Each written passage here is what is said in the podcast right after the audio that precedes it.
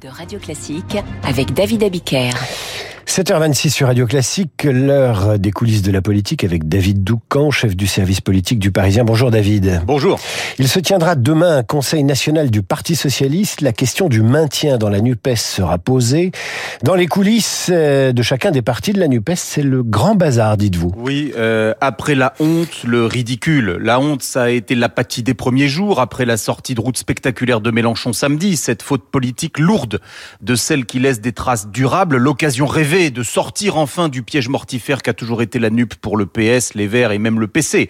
Trois partis qui ont déjà gouverné, contrairement aux populistes insoumis. Occasion ratée, disais-je, qui anime toutes les conversations sur les boucles et les canaux internes de ces trois formations politiques depuis le début de la crise. Pression de plus en plus forte des uns pour claquer la porte, résistance des autres sur le thème non, non, ce n'est pas à nous de quitter la nupe, mais aux insoumis euh, d'assumer leur attitude destructrice. Résultat, l'heure est au concours Lépine, où les habiletés tactiques le disputent demi-mesures. Le PS ne sort pas de la nupe, mais suspend sa participation à la construction du contre-budget. Sandrine Rousseau propose une suspension du travail parlementaire. Yannick Jadot parle d'un cadre obsolète. Fabien Roussel annonce que son parti tiendra un débat pour dire stop ou encore.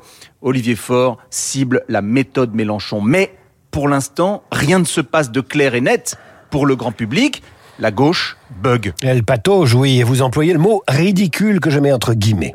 Oui, euh, mais ce mot revient en coulisses lorsque vous échangez avec des élus PS, Vert ou PC. Ridicule parce que ce qui se passe est vieux comme la gauche en France. Personne ne veut endosser la responsabilité de la fin de la NUP.